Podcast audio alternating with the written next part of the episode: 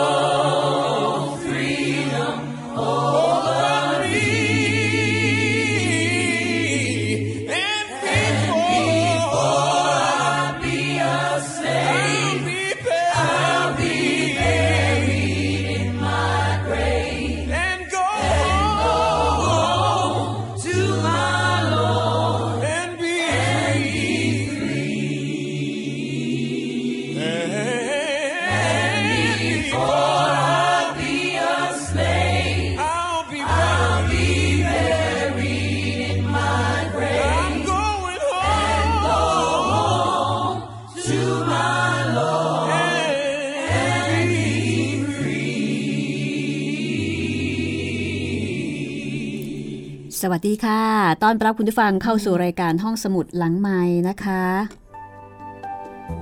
กลับมาเจอกันที่นี่ www.thaipbsradio.com ค่ะ ดิฉันรัศมีมณีนิน อ่านให้คุณได้ฟัง เล่าให้คุณได้ฟังกับเรื่องราวดีๆ จากหนังสือดีๆ ที่น่าอ่าน แล้วก็วันนี้นะคะ กระท่อมน้อยของลุงทอม มาถึงตอนที่ 8 แล้วค่ะ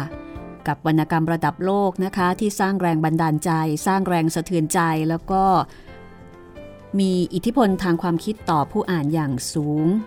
ถึงขนาดที่ว่า หลังจากนั้น เรื่องราวชีวิตของทาสที่ถูกเอ่ยถึงในเรื่องกระท่อมน้อยลุงทอม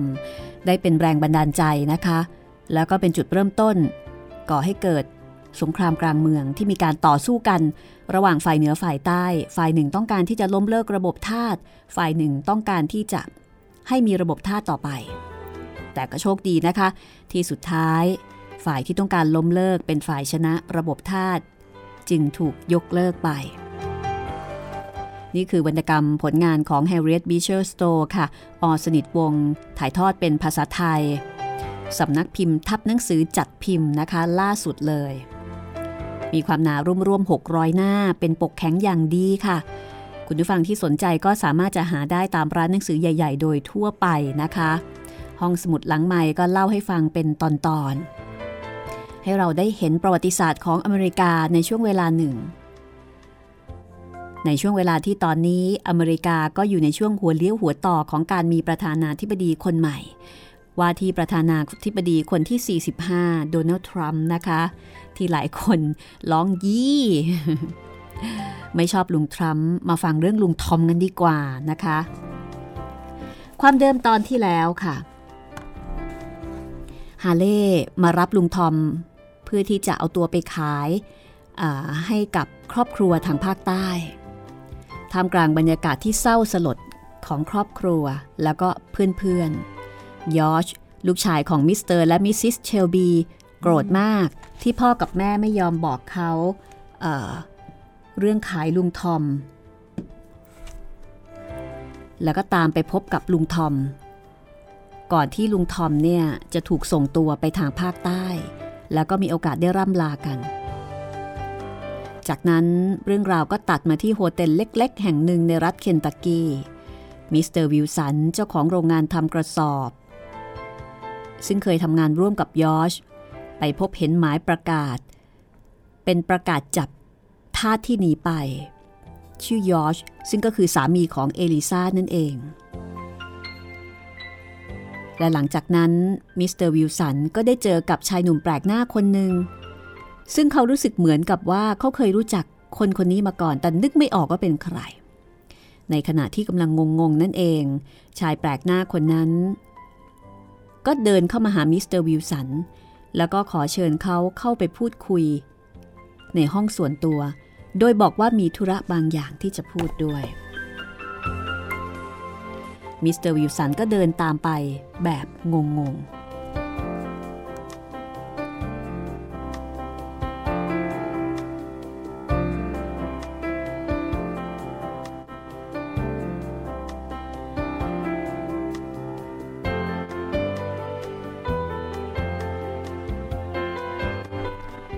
เรื่องราวจะเป็นอย่างไรต่อไปนะคะ ติดตามได้เลยค่ะ กับตอนที่ 8 กระท่อมน้อยของลุงทอม ซึ่งเราจะได้รู้กันนะคะว่า ผู้ชายคนนี้คือใครและทำไมมิสเตอร์วิลสันถึงรู้สึกว่าคุ้นหน้าคุ้นตาเหลือเกินนะคะ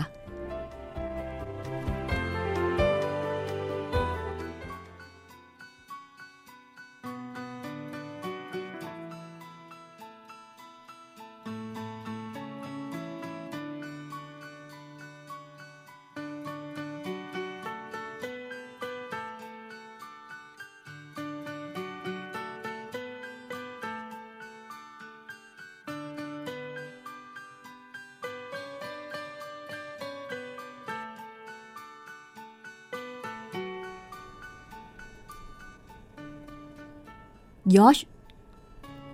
ครับผมเองยอชโอ้ ฉันเกือบจำไม่ได้แน่ผมปลอมตัวได้แนบเนียนไหมครับ ผมมาเปลือกลูกวอลนัทย้อมผิวเนื้อสีขาวให้เป็นสีน้ำตาล แล้วก็ย้อมผมสีดำเพราะฉะนั้นรูปร่างหน้าตาของผมถึงไม่เหมือนกับที่แจ้งไว้ในหมายประกาศยอชแต่สิ่งที่เธอทำเนี่ย มันอันตรายมากนะ ฉันไม่อยากให้เธอทำแบบนี้เลย ผมยอมรับผิดชอบในการกระทำของผมเองครับ ยอชพูดแล้วก็ยิ้มด้วยความภาคภูมิใจ ยอชกล้าหาญมากนะคะ ปลอมตัว แล้วก็เดินเข้ามาในที่ที่มีหมายประกาศจับเขา ลองมาทำความรู้จักกับยอชสักนิดนะคะ พ่อของยอชเป็นคนผิวขาวค่ะ แม่ของเขาเป็นนิโกรที่มีรูปร่างสวยงาม เธอตกเป็นภรรยาของผู้ที่ซื้อเธอไป แล้วก็เป็นแม่ของลูกหลายคนที่อาจจะไม่เคยรู้จักพ่อเลย จากครอบครัวที่เป็นผู้ดีมีตระกูลครอบครัวหนึ่ง ในรัฐเคนตักกี้ ยอชได้รับมรดกดวงหน้าอันงดงามแบบชาวยุโรปจากพ่อของเขา แต่ขณะเดียวกัน ก็มีจิตใจที่เข้มแข็ง กล้าหาญเหมือนกับแม่ ยอชได้รับมรดกผิวเนื้อสีคล้ำแต่เพียงเล็กน้อยค่ะ พูดง่ายๆ พ่อเป็นฝรั่งผิวขาว แม่เป็นนิโกร แต่โชคดีที่ว่า เขาได้รับสัดส่วนผิวขาวจากพ่อมามาก กว่าสัดส่วนผิวดำ เพราะฉะนั้นถ้าดูเผินๆเนี่ยยอชก็เหมือนกับคนผิวขาวคนหนึ่ง เขามีดวงตาดำงาม การย้อมผม และผิวเนื้อสีใหม่ ได้เปลี่ยนแปลงให้ยอชมีรูปร่างหน้าตา เหมือนชาวสเปน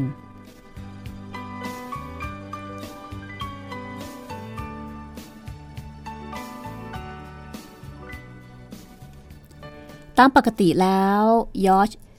มีกริยาท่าทางที่สง่าผ่าเผย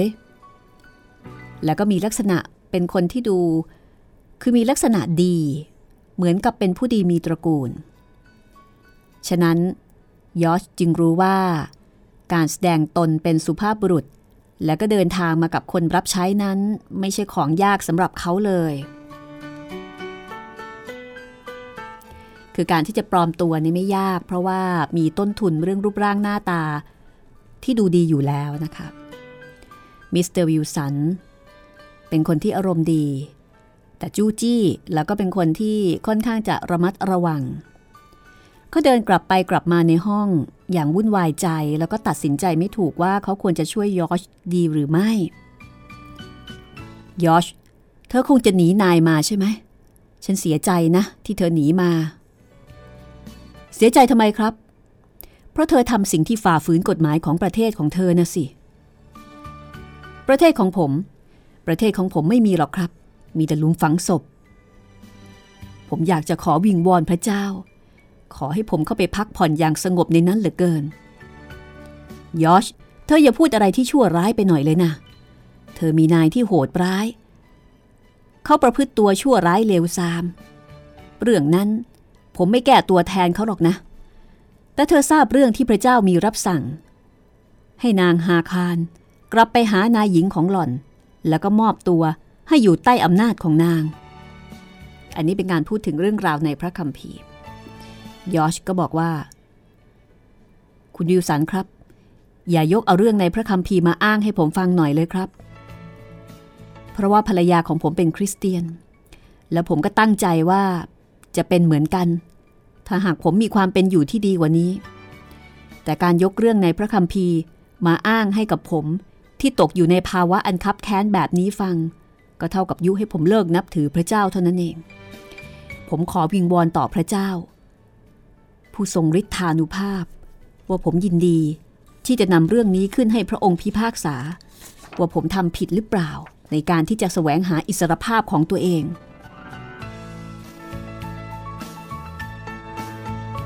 มิสเตอร์วิลสันก็บอกว่า เธอรู้สึกแบบนี้ก็เป็นธรรมดา แต่ก็เป็นหน้าที่ของฉัน ที่จะไม่สนับสนุนเธอในเรื่องนี้ ฉันเสียใจด้วยจริง ๆ แต่เธอก็เห็นแล้วไม่ใช่เหรอ ว่าเราจะต้องดำเนินชีวิตไปตามแนวทางที่พระเจ้าทรงกำหนดไว้ให้ยอชยืนนิ่ง ศีรษะของเขาตั้งตรง แขนทั้งสองประสานกันแน่นอยู่เหนือสวงอกอันกว้างใหญ่ของเขา รอยยิ้มอย่างขมขื่นปรากฏอยู่บนริมฝีปาก คุณยูสันครับ ถ้าหากพวกอินเดียนมาจับคุณไปเป็นเฉลย พรากลูกพรากเมียไปจากคุณ แล้วก็ใช้ให้คุณขุดดินในไร่ข้าวโพดของเขาตลอดชีวิต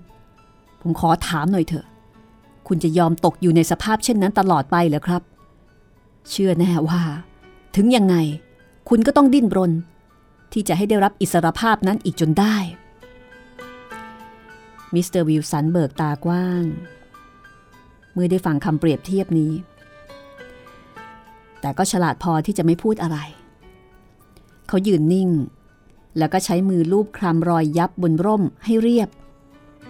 ปากก็พร่ำสอนต่อไป ว่าการกระทำของยอชเป็นเรื่องที่เสี่ยงภัย แล้วก็อาจจะทำไม่สำเร็จ ถ้ายอชถูกจับได้ก็จะยิ่งซ้ำร้าย เพราะว่าเขาก็จะถูกกดขี่ข่มเหงแล้วก็จะถูกทารุณ เรียกว่าแทบล้มประดาตายเลยทีเดียว แล้วก็จะถูกส่งไปขายทางภาคใต้ยอชบอกว่าเขารู้เรื่องนี้ดี เขากำลังทำในสิ่งที่เสี่ยงต่อภัยอันตรายก็จริง แต่เขาได้เตรียมอาวุธไว้พร้อมแล้ว ถ้าจะมีใครมาจับเขา และไม่มีวันที่เขาจะยอมไปภาคใต้ ถ้าเหตุการณ์ดำเนินไปอย่างร้ายแรงแบบนั้น อย่างน้อยที่สุด เขาก็สามารถจะหาที่ดินสักหกฟุต ที่เขาจะเป็นอิสระได้ ที่ดินแห่งแรกและแห่งสุดท้าย ที่เขาจะได้เป็นเจ้าของในรัฐเคนตักกี้นี้ ที่ดิน6ฟุตก็หมายถึงหลุมฝังศพนั่นเองนะคะ พูดง่ายๆว่ายอชสู้ตายมิสเตอร์วิลสันซึ่งเป็นเจ้าของโรงงานทำกระสอบ ที่ยอชเคยทำงานด้วย ก็รู้สึกเป็นห่วงในความคิดของยอชมิสเตอร์วิลสันนี่ก็เป็นคนที่เป็นพลเมืองดีจะไม่ยอมทำอะไรผิดกฎหมาย แล้วก็เตือนยอชถึงการที่ยอชกำลังฝ่าฝืนกฎหมายของประเทศของตัวเอง ในขณะที่ยอชมองว่า เขาไม่มีความภาคภูมิใจในประเทศของเขาเลย คุณวิวสันครับ คุณมีประเทศ แต่ผมหรือว่าใครก็ตาม ซึ่งเกิดจากแม่ที่เป็นทาสเรามีประเทศชาติกับเขาด้วยหรือครับ มีกฎหมายอะไรบ้างสำหรับเรา เราไม่ได้ร่างกฎหมาย เราไม่ยอมเห็นชอบด้วยกฎหมาย และเราไม่มีส่วนเกี่ยวข้องกับกฎหมายเหล่านั้น กฎหมายที่รัฐบาลออกมา มีแต่จะบีบรัดพวกเรา แล้วก็เหยียบย่ำเราให้ตกต่ำอยู่เสมอ มิสเตอร์วิลสันเป็นคนใจอ่อนแล้วก็มีเมตตากรุณา เขาสงสารยอชจับใจ แต่ก็อดไม่ได้ที่จะพร่ำสอน แล้วก็ตักเตือนชายหนุ่มให้ทำในสิ่งที่ถูก ว่าจริง ๆ แล้วไม่ควรที่จะฝ่าฝืนกฎหมายของบ้านเมืองยอชก็บอกว่า คุณวิวสันครับ มองผมสิครับ ดูหน้า ดูมือดูร่างกายของผมสิครับ ผมไม่ได้เป็นคน เหมือนกับคนอื่นๆหรือครับ ผมมีพ่อ เป็นสุภาพบุรุษชาวเมืองเคนตักกี้คนหนึ่ง แต่พ่อของผม ไม่ได้รักแล้วก็ห่วงใยอะไรในตัวผมเลย เมื่อพ่อตาย ผมก็ถูกขาย พร้อมกับสุนัขและม้า รวมทั้งทรัพย์สมบัติอื่นๆ แล้วก็ที่ดิน ผมเห็นแม่ถูกขายไปในตลาดค้าทาส พร้อมกับลูกๆเจ็ดคน ลูกๆของแม่ ถูกขายไปต่อหน้าต่อตาแม่ทีละคนทีละคน ผมเป็นลูกคนสุดท้อง แม่ได้คุกเข่า ต่อหน้านายใหม่ของเรา ขอให้เขาซื้อแม่ไปพร้อมกับผมด้วย เพื่อที่เราจะได้อยู่ด้วยกัน อย่างน้อยที่สุด แม่ก็ได้อยู่กับลูกคนหนึ่ง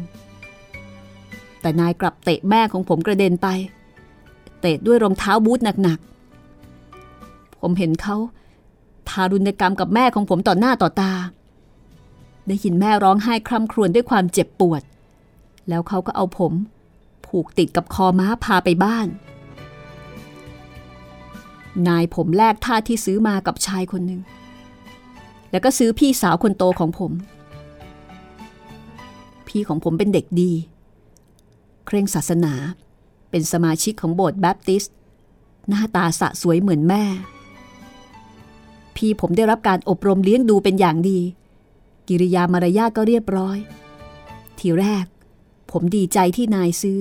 เพราะว่าผมจะได้อยู่ใกล้ ๆกับพี่ แต่ไหนไม่ช้า ผมก็ต้องเสียใจ ผมยืนอยู่ที่ประตู ได้ยินเสียงพี่ถูกเคี่ยน โดยที่ผมไม่สามารถจะช่วยอะไรพี่ได้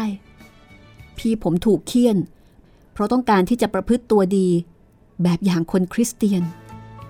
ซึ่งกฎหมายของคุณมิได้อนุญาต ให้ทาสหญิงมีสิทธิ์จะทำได้ แล้วในที่สุด พี่ของผมก็ถูกล่ามโซ่ติดกับทาสอื่นๆ เพื่อจะส่งไปขายที่ตลาดเมืองออร์ลินส์และตั้งแต่นั้นมา ผมก็ไม่ทราบข่าวคราวอะไรอีกเลย ผมเติบโตขึ้น นานหลายปี ผมไม่มีพ่อ ไม่มีแม่ ไม่มีพี่น้อง ไม่มีมนุษย์คนไหน ที่จะสนใจผมมากยิ่งไปกว่าสุนัขตัวหนึ่ง ผมไม่เคยได้รับสิ่งใด นอกจากการเคี่ยนตี การดุดา อดอยาก ผมเคยหิว จนแทบจะอยากเข้าไปแย่งกระดูกที่เขาโยนให้สุนัขกกิน ตอนเด็กๆ ผมตื่นขึ้นร้องไห้ตลอดคืน ไม่ใช่เพราะว่าความหิว หรือว่าความเจ็บปวดที่ถูกเคี่ยนตี แต่ผมตื่น เพราะผมคิดถึงแม่ คิดถึงพี่สาว ผมร้องไห้ เพราะผมไม่มีเพื่อนสักคนที่จะรักผมในโลกนี้ ผมไม่เคยรู้ว่าความสงบสุข หรือว่าการปลอบโยนนั้นมันคืออะไร ไม่เคยมีใครพูดกับผมอย่างเมตตากรุณา จนกระทั่ง ผมได้มาทำงานในโรงงานของคุณ คุณปฏิบัติต่อผมอย่างดี คุณสนับสนุนให้ผมทำดีให้ผมอ่านเขียนหนังสือ แล้วก็ทำตัวให้มีประโยชน์ พระเจ้าทรงทราบดี ว่าผมเป็นหนี้บุญคุณคุณมากขนาดไหน แล้วผมก็ได้มาพบกับภรรยาของผม คุณก็เห็นแล้วว่า เธอสวยงามเพียงใด เมื่อผมรู้ว่าเธอรักผม เมื่อผมแต่งงานกับเธอ ผมแทบจะไม่เชื่อว่า ตัวเองมีชีวิตอยู่ ผมมีความสุขเหลือเกิน แล้วภรรยาของผมก็เป็นคนดีมาก มากเท่าๆกับความสวยของเธอ แล้วต่อไปเป็นยังไง นายผม ได้พรากผมไปเสียจากงาน จากเพื่อน จากทุกๆสิ่งที่ผมรัก แล้วก็บีบบังคับให้ผมทำงานหนักแบบสายตัวแทบขาด เพราะอะไรหรือครับ เขาบอกว่า เพราะผมลืมไปแล้วว่าผมคือใคร เขาต้องการจะสอนผมให้รู้สำนึก ว่าผมเป็นเพียงพวกนิโกร สิ่งสุดท้าย คือเขาพยายามเข้ามากีดกันระหว่างผมกับภรรยา เขาบอกว่าผมควรจะทิ้งเธอซะ แล้วหาเมียใหม่ แล้วกฎหมายของคุณให้อำนาจที่จะทำสิ่งนี้ได้ ทั้งๆทที่พระเจ้าและมนุษย์เราเห็นว่าเป็นสิ่งที่ผิด ดูสิครับ คุณวิลสัน กฎหมายของคุณ กฎหมายของชาวเมืองเคนตักกี้ ได้อนุญาตให้ทุกๆ คนที่เป็นนายทำสิ่งเหล่านี้ได้ สิ่งที่ทำลายหัวใจของแม่แล้วก็พี่สาวผม แล้วคุณยังจะเรียกสิ่งเหล่านี้ ว่ากฎหมายของบ้านเมืองผมหรือครับ ผมไม่มีบ้านเมือง เหมือนอย่างไม่มีพ่อ แต่ผมจะต้องมีบ้านเมืองของตัวเอง ผมไม่ต้องการสิ่งใดในประเทศบ้านเมืองของคุณ นอกจากการปล่อยให้เรามีอิสระ แล้วก็อยู่อย่างสงบ เมื่อผมไปถึงแคนาดาแล้ว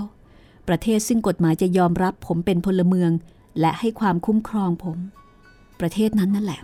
ที่จะเป็นบ้านเมืองของผม และผมจะเชื่อฟังกฎหมายของประเทศนั้น แต่ถ้าหากใครบางอาจขัดขืน ก็ขอให้ระวังตัวให้ดี เพราะผมกำลังบ้าเลือด ผมจะสู้ สู้เพื่ออิสรภาพ จนกว่าจะถึงวินาทีสุดท้าย คุณบอกว่าบรรพบุรุษของคุณต่อสู้เพื่ออิสรภาพ ถ้าเขาทำได้ ผมก็ทำได้เหมือนกัน ขณะที่ยอชเล่าเรื่องนี้ให้มิสเตอร์วิลสันฟัง เขานั่งบ้าง เดินกลับไปกลับมาในห้องบ้าง บางครั้ง ดวงตาของชายหนุ่มลุกเป็นประกาย บางครั้งก็มีหยาดน้ำตาคลอ มิสเตอร์วิลสันรู้สึกสะเทือนใจ จนถึงกับหยิบผ้าเช็ดหน้าแพรสีเหลืองออกมาเช็ดหน้าโดยแรง And I am still am ไอ้ waiting. พวกคนใจร้าย ขอให้มันฉิบหายวอดวายไปเถอะ ไปเถอะยอชฉันเห็นใจเธอแล้ว แต่ระวังตัวดีๆนะ อย่าไปยิงใครเข้า อย่าทำร้ายใครเป็นอันขาด แล้วเมียของเธอล่ะ อยู่ที่ไหน มิสเตอร์วิลสันถามขณะที่ลุกขึ้นจากเก้าอี้อย่างตื่นเต้น และทำท่าจะเดินออกไปจากห้อง หนีไปครับ เธออุ้มลูกหนีไป พระเจ้าเท่านั้นที่จะทรงทราบว่า เมียผมอยู่ที่ไหน ไม่มีใครทราบ ว่าเราจะได้พบกันอีกหรือไม่ในโลกนี้ raise me up to more than เรื่องราวจะเป็นอย่างไรต่อไปนะคะ พักสักครู่แล้วเดี๋ยวกลับมาฟังเรื่องราวของยอชช่วงหน้าค่ะ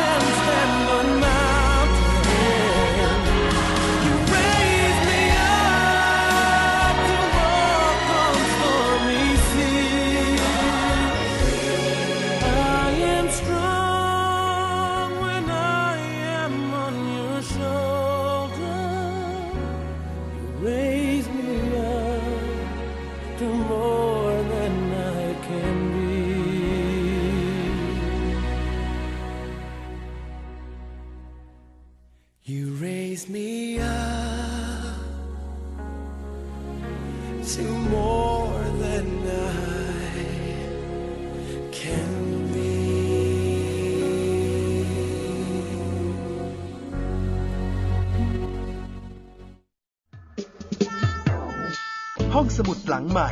ห้องสมุดที่ฟังได้ทางวิทยุกับรัศมีมณีนิน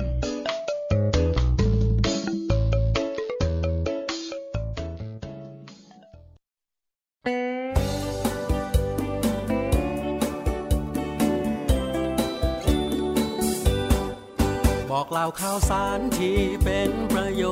ชน์ เกษตรกรไทยรู้เท่าทัน ตั้งรับปรับตัว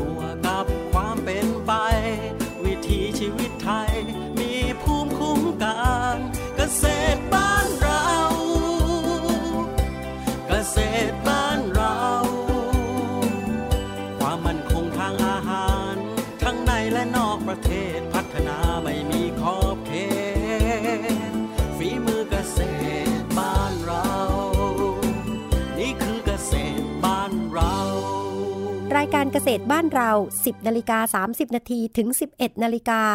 ทุกวันอังคารทาง www.thaipbsradio.com ฝีมือเกษตรบ้านเ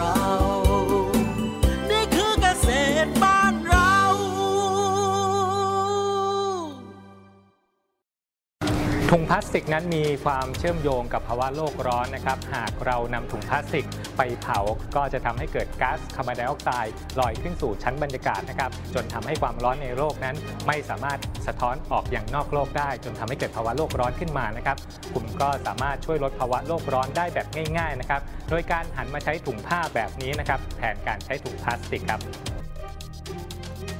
ลดเลิกเพื่อช่วยโลกไทย PBS ชวนคนไทยลดใช้ถุงพลาสติก ห้องสมุดหลังใหม่ ห้องสมุดที่ฟังได้ทางวิทยุ กับรัศมีมณีนิน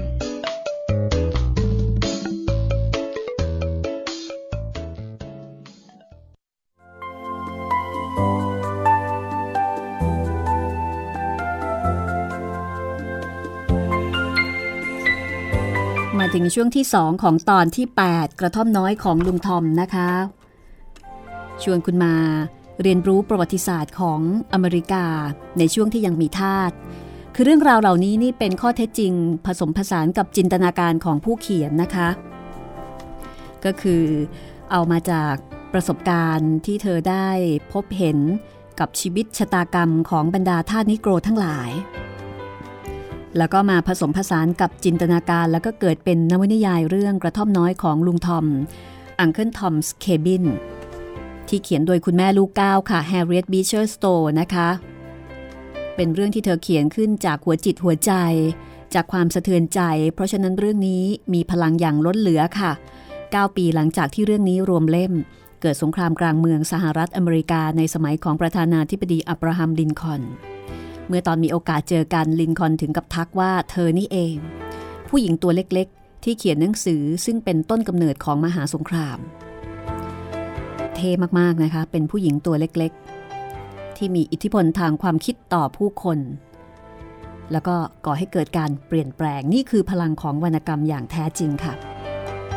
บุคลิกของลุงทอมก็นำมาจากบุคลิกของทาสคนหนึ่งซึ่งมีตัวตนอยู่จริง คุณผู้ฟังที่สนใจอยากจะหาหนังสือนี้อ่านนะคะ ลองถามร้านหนังสือใหญ่ๆ ใกล้บ้านคุณค่ะ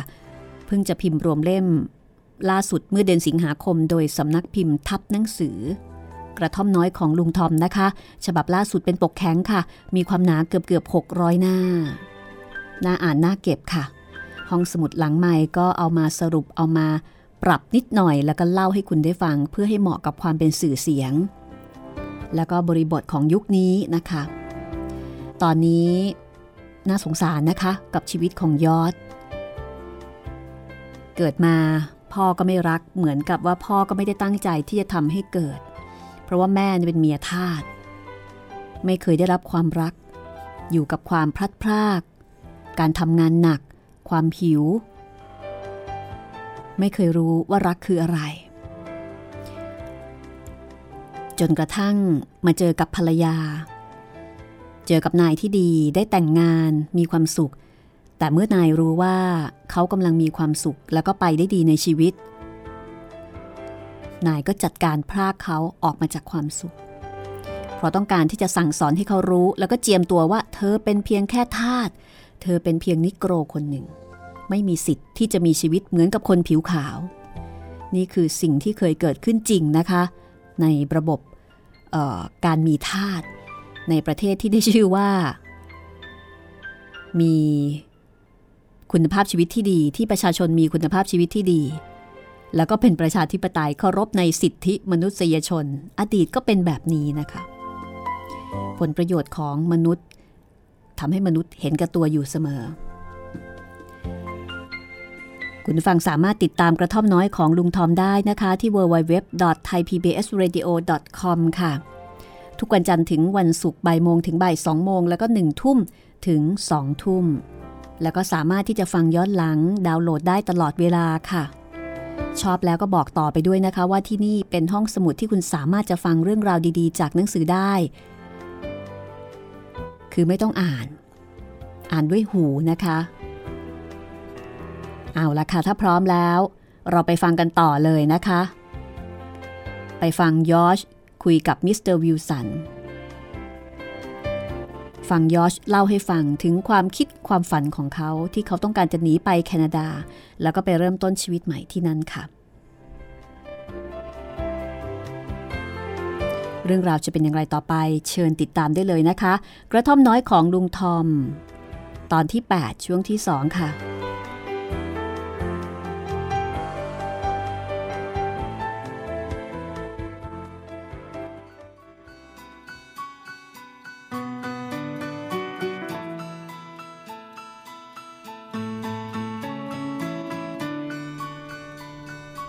มิสเตอร์วิลสันสงสัย ว่าเอลิซาภรรยาของยอดหนีไปจากครอบครัว ซึ่งมีจิตใจเมตตากรุณาได้อย่างไร ยอดก็เลยอธิบายบอกว่าครอบครัวนั้นติดหนี้ก็เลยต้องขายแฮร์รี่ลูกของเขา เพื่อที่จะหาเงินเอามาใช้หนี้ยอชอธิบายอย่างขมขื่นเมื่อนึกถึงชะตากรรมของลูกกับเมียมิสเตอร์วิลสัน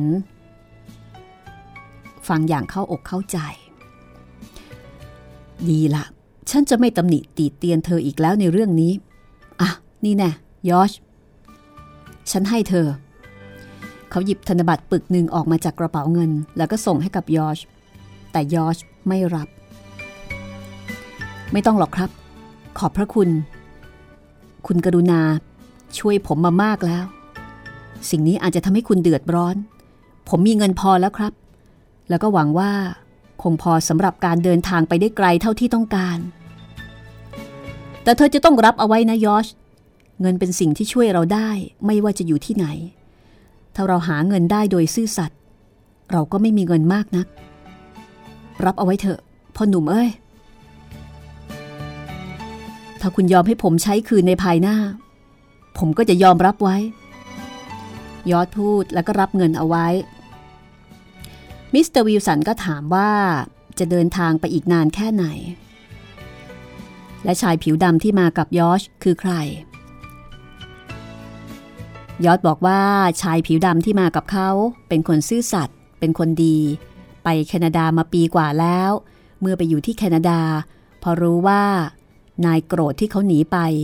จึงเคี่ยนตีแม่ของเขา เขาก็เลยกลับมาอีกครั้งหนึ่ง เพื่อที่จะพาแม่ไปด้วย เขาพาแม่มาได้แล้วหรือ ยังครับ เขาไปเตรอยู่แถวบ้านนายหลายครั้ง แต่ก็ยังไม่มีโอกาส ตอนนี้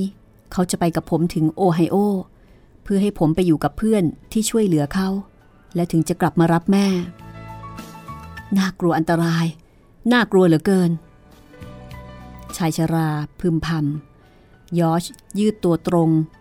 แล้วก็ยิ้มอย่างเหยียดยาม ชายชรามองเขาตั้งแต่ศีรษะจรดปลายเท้าด้วยความประหลาดใจ เพราะว่าตอนนี้ยอชเปลี่ยนแปลงไปจนหน้าประหลาด เขายกศีรษะขึ้นตรง แล้วก็มีท่าทางการเคลื่อนไหวเหมือนกับคนอีกคนหนึ่งคือเปลี่ยนไปเลย เพราะผมเป็นไทยแล้วครับ เพราะผมเป็นอิสระ และต่อไปนี้ ผมจะไม่ยอมเรียกใครว่านายอีกผผมเป็นอิสระแล้ว ระวังดีๆนะ เธออาจจะถูกจับก็ได้ มนุษย์ทุกคนเป็นอิสระ และเท่าเทียมกันในหลุมฝังศพครับ ถ้าหากว่าผมจะถูกจับจริง ๆ ฉันประหลาดใจจริง ที่เธอกล้าหาญเหลือเกิน เธอกล้ามาที่ร้านขายเหล้าที่ใกล้ที่สุด คุณวิวสันครับ ผมกล้ามาที่นี่ และร้านขายเหล้านี้ ก็อยู่ใกล้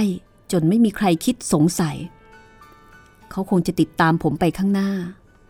และคุณก็แทบจะจำผมไม่ได้ นายของจิมไม่อยู่ในประเทศนี้หรอกครับ ไม่มีใครในละแวกนี้รู้จักเขา นอกจากนี้ ใครๆ ก็พากันเลิกติดตามจิมแล้ว ผมคิดว่าไม่มีใครตามจับผมได้ จากหมายประกาศนี้แน่นอน แต่รอยแผลที่ข้อมือของเธอล่ะยอชถอดถุงมือออก เพื่อให้มิสเตอร์วิลสันดู มือที่มีรอยแผลเป็นเพิ่งจะหายใหม่ๆ ผมใส่ถุงมือเพื่อป้องกันไม่ให้ใครเห็น สองอาทิตย์มาแล้ว นายของผมทำเครื่องหมายที่มือผม เพราะคิดว่าผมจะหนีไป น่าสนใจนะครับ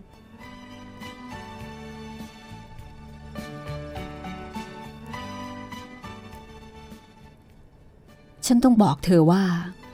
เลือดฉันเย็นทีเดียว เมื่อคิดถึงเรื่องนี้ เธอกล้าเหลือเกิน เลือดผมเย็นมาหลายปีแล้วครับ และขณะนี้มันเกือบจะถึงจุดเดือดอยู่แล้ว ระวังนะครับ ใครๆเขาจะสงสัยผม เพราะว่าคุณทำท่าทางประหลาดใจ พรุ่งนี้เช้า ผมจะออกเดินทางก่อนสว่าง แล้วก็หวังว่าคืนพรุ่งนี้คงจะได้นอนอย่างปลอดภัยที่โอไฮโอ ผมจะเดินทางเวลากลางวัน หยุดพักในโรงแรมที่ดีที่สุด แล้วก็นั่งรับประทานอาหารร่วมโต๊ะ กับพวกคนใหญ่ๆ โตๆ ของประเทศ ลาก่อนครับ ถ้าได้ข่าวผมถูกจับแล้วก็ ขอให้ทราบเถอะว่า ผมตายแล้วยอชยืนนิ่ง ยื่นมือออกด้วยท่าทางอันงามสง่านดุจเจ้าชาย ชายชราร่างเล็ก จับมือยอชสั่นด้วยอัธยาศัยไมตรีอันดีงาม แล้วก็หยิบร่มเดินออกจากห้องไป ยอดยืนคิดอะไรอยู่สักครู่ และในที่สุด ชายหนุ่มก็รีบก้าวไปเปิดประตูแล้วก็บอกว่า เดี๋ยวก่อนครับ คุณวิวสันครับ ชายชรากลับเข้ามาอีก ยอดปิดประตูอย่างเดิม ยืนดูพื้นห้องอย่างลังเลก่อนจะบอกว่า คุณวิวสันครับ คุณได้แสดงตัวเป็นคริสเตียน ในการที่คุณปฏิบัติต่อมา ผมอยากจะขอร้อง ให้คุณทำสิ่งสุดท้าย เพื่อแสดงความเมตตากรุณาของพวกคริสเตียน มิสเตอร์วิลสันก็ถามว่าอะไรเหรอ ที่คุณบอกว่า ผมเสี่ยงภัยนั้นก็จริงอยู่ ถ้าผมตาย ก็คงจะไม่มีใครสักคนเดียวในโลก ที่เอาใจใส่ต่อผม ผมคงจะถูกเตะ แล้วก็ถูกฝังเหมือนหมาตัวหนึ่ง แล้วก็คงไม่มีใครคิดถึงผมเลย นอกจาก นอกจากเมียที่น่าสงสารของผม เธอคงจะเศร้าโศกมากทีเดียว ถ้าคุณจะพยายามส่งเข็มกลัดอันเล็กนี้ให้กับเธอ เธอให้ผมเป็นของขวัญวันคริสต์มาส มอบเข็มนี้ให้กับเธอ แล้วบอกว่า ผมรักเธอ จนถึงวาระสุดท้าย คุณจะทำตามที่ผมขอร้องได้ไหมครับ ได้สิ ได้ ชายชราตอบแล้วก็รับเข็มกลัดมาไว้ ด้วยน้ำตาคลอเบ้า และด้วยน้ำเสียงอันสั่นเครือ แล้วก็บอกเธออีกอย่างหนึ่งนะครับ ให้เธอพยายามไปแคนาดาให้ได้ ไม่ว่านายของเธอ จะเมตตากรุณาสักแค่ไหน ไม่ว่าเธอจะรักบ้านสักเพียงใด ขอร้อง ขอร้องเธออย่าให้กลับไปอีก แล้วก็บอกให้เธอเลี้ยงดูลูกของเรา ให้เป็นอิสระ เพื่อที่ลูกจะได้ไม่ต้องทนทุกข์ทรมานเหมือนผม คุณจะบอกเมียผมแบบนี้ได้ไหมครับ คุณวิวสัน ยอด ฉันจะบอกเธอ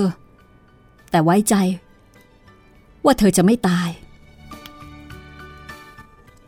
ทำใจให้กล้าๆไว้นะพ่อหนุ่ม เธอเป็นคนกล้าหาญ ขอให้เธอไว้ใจในพระเจ้า ฉันขออวยพรให้เธอเดินทางไปโดยปลอดภัย จนกว่าจะถึงแคนาดา มีพระเจ้าที่เราจะไว้วางใจได้ด้วยหรือครับ ในชีวิตของผม ผมเคยเห็นอะไรหลาย ๆ อย่าง ที่ทำให้ผมรู้สึกว่า ไม่มีพระเจ้า พวกคริสเตียนไม่ทราบหรอกว่า สิ่งเหล่านี้มีความหมายสำหรับเราอย่างไร มีพระเจ้าสำหรับพวกคุณ แต่มีพระเจ้าสำหรับพวกเราด้วยหรือครับ อย่าพูด อย่าพูดอย่างนั้นสิพ่อหนุ่มเอ้ย อย่ารู้สึกแบบนั้นเลยทำไมจะไม่มีพระเจ้า เมฆและความมืดมนอยู่ล้อมรอบพระองค์ แต่ความชอบธรรมและการพิพากษา เป็นพระที่นั่งของพระองค์ พระเจ้านะ่ะมีจริง ๆ นะ เชื่อเถอะจงไว้วางใจในพระองค์ และฉันแน่ใจว่าพระองค์จะทรงช่วยเหลือเธอ พระองค์จะทรงจัดการทุกสิ่งให้เรียบร้อยถ้าไม่ในชีวิตนี้ ก็ชีวิตหน้า ความเลื่อมใสศรัทธา และความเมตตาอารีของชายชราผู้ซื่อสัตย์ทำให้เขามีท่าทางเป็นสง่า แล้วก็มีอำนาจในขณะที่พูด ยอชหยุดเดินกลับไปกลับมาในห้อง ยืนคิดอยู่ครู่หนึ่ง แล้วก็พูดด้วยน้ำเสียงที่สงบเยือกเย็นว่า ขอบคุณครับ ที่ได้ให้คำตักเตือนอันดีแก่ผม คุณเป็นเพื่อนที่ดีของผม ผมจะคิดถึงเรื่องนั้น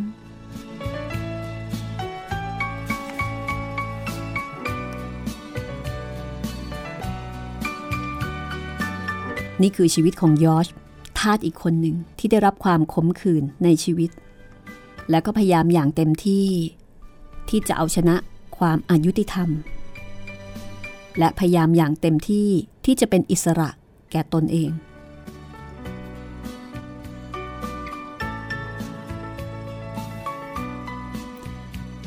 มิสเตอร์ฮาเล่และทอม ขึ้นรถแล่นต่อไปตามทาง ต่างคนต่างหมกมุ่นอยู่กับความคิดของตัวเอง ความคิดของคนสองคนที่นั่งอยู่เคียงข้างกัน คนสองคน ที่มีตาหูมืออวัยวะต่างๆ ของร่างกายเหมือนกันหมดทุกอย่าง แต่น่าประหลาดที่ความคิดของทั้งคู่ช่างแตกต่างกันอย่างลิบลับ มิสเตอร์ฮาเล่คิดถึงเรื่องรูปร่างลักษณะของลุงทอม คิดว่า เขาจะขายลุงทอมได้ราคาเท่าไหร่ ถ้าเขาเลี้ยงแก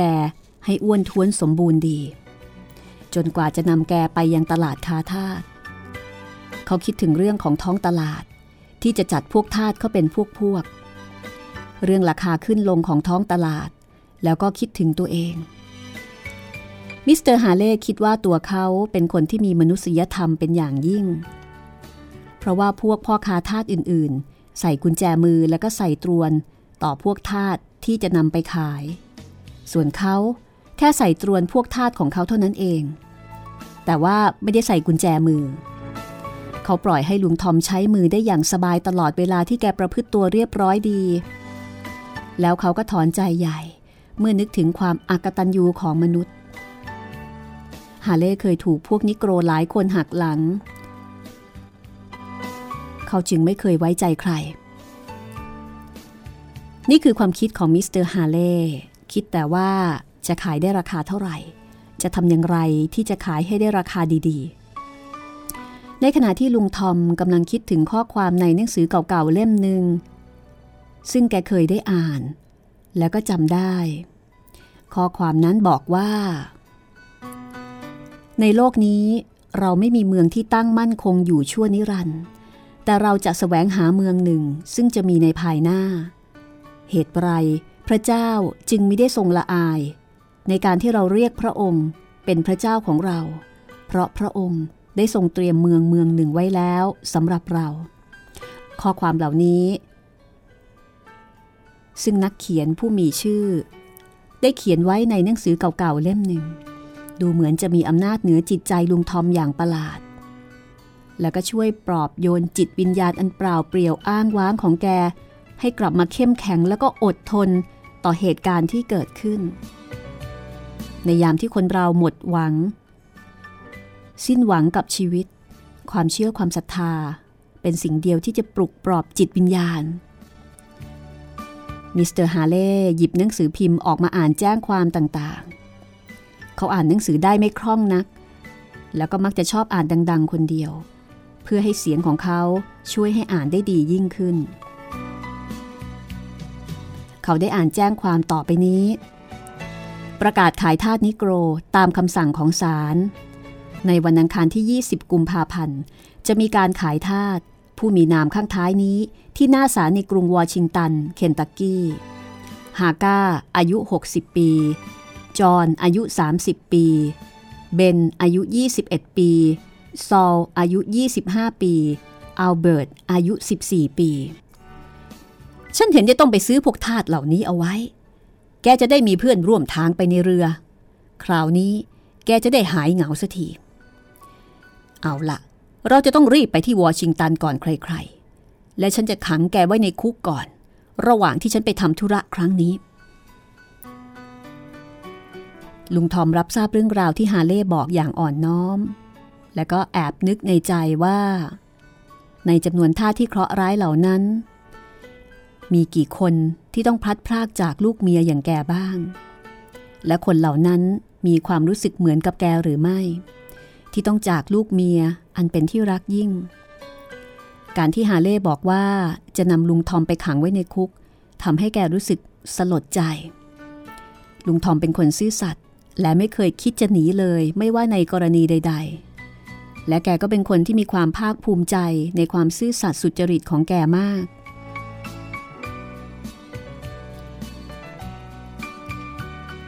และในที่สุด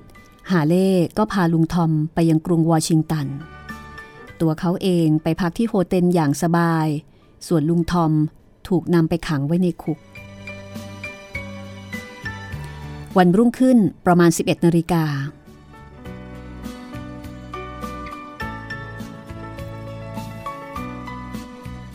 ทาชายหญิง ถูกนำมาขายเลหลัง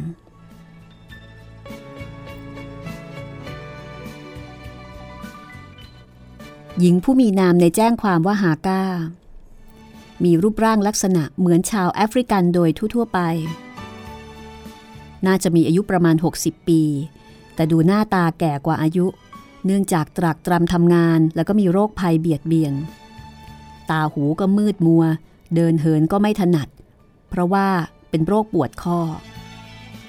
ข้างๆหญิงนั้นมีอัลเบิร์ตลูกชายที่ยังเหลืออยู่คนเดียวของเธอ เป็นเด็กท่าทางฉลาดเฉลียวอายุ 14 ปี เด็กนั้นเป็นลูกคนเดียวของครอบครัวใหญ่ที่ยังเหลืออยู่ ส่วนคนอื่นๆถูกขายไปในตลาดทางภาคใต้ หญิงชรายึดแขนลูกชายเอาไว้ด้วยมืออันสันเทาของแก แล้วก็มองดูทุกๆคนที่เดินมาอย่างหวาดกลัว ทุกๆคนที่เดินมาพิจารณาเด็กว่าจะซื้อดีหรือไม่ซื้อดี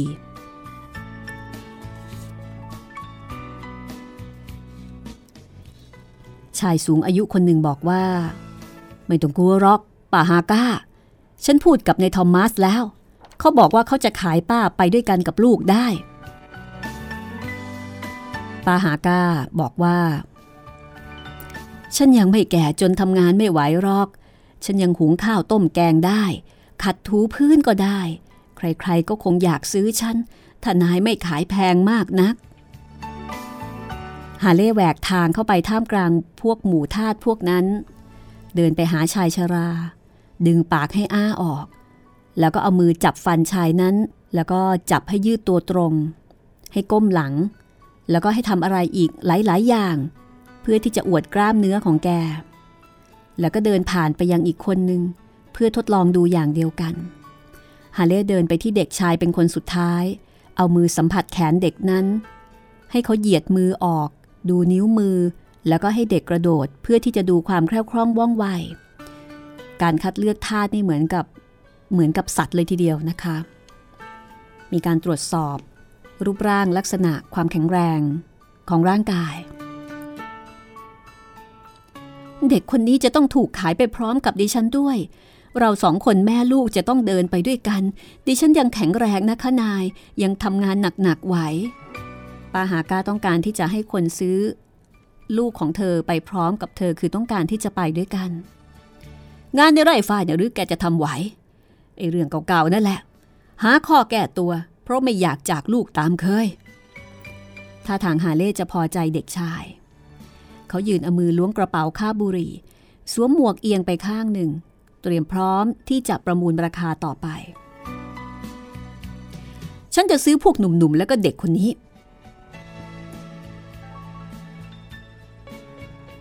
ชายคนหนึ่งบอกว่า แต่เขาอยากจะขายหญิงชรากับเด็กนั้นด้วยกัน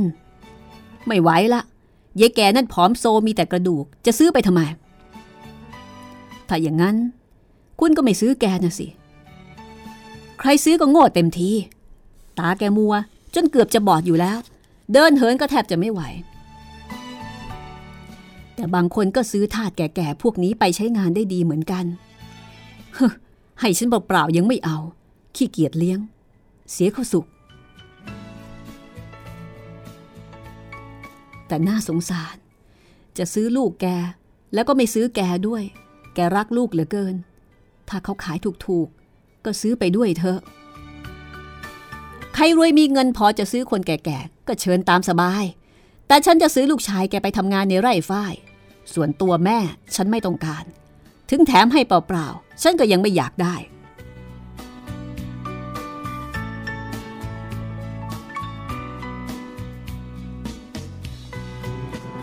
แกคงจะเสียใจมาก ก็แน่ละ เป็นธรรมดา ฮาเล่ตอบอย่างชาเย็น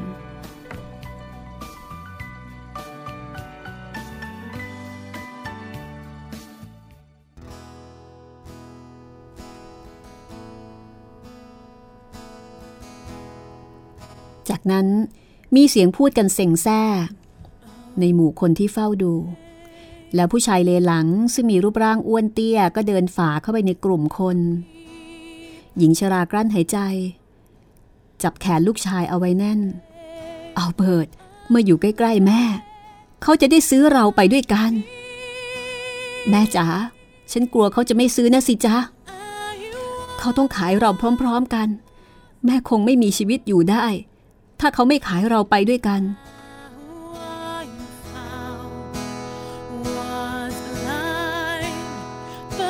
ผู้ขายเลหลังเปล่งเสียงดังก้อง บอกให้ฝูงชนแหวกช่องออก แล้วผู้ซื้อก็เริ่มประมูลราคา พวกทาสหนุ่มๆ ที่มีชื่อในใบแจ้งความ ถูกประมูลราคาด้วยค่าตัวแพงลิ้ว ฮาเล่ประมูลได้สองคน เรื่องราวจะเป็นอย่างไรต่อไปนะคะ ติดตามต่อตอนหน้าตอนที่ 9 กระท่อมน้อยของลุงทอม Harriet Beecher Stowe งานแปลของอสนิทวงสำนักพิมพ์ทับหนังสือ จัดพิมพ์ ห้องสมุดหลังไม้เล่าให้คุณได้ฟัง วันนี้หมดเวลาแล้วลาไปก่อนนะคะ สวัสดีค่ะ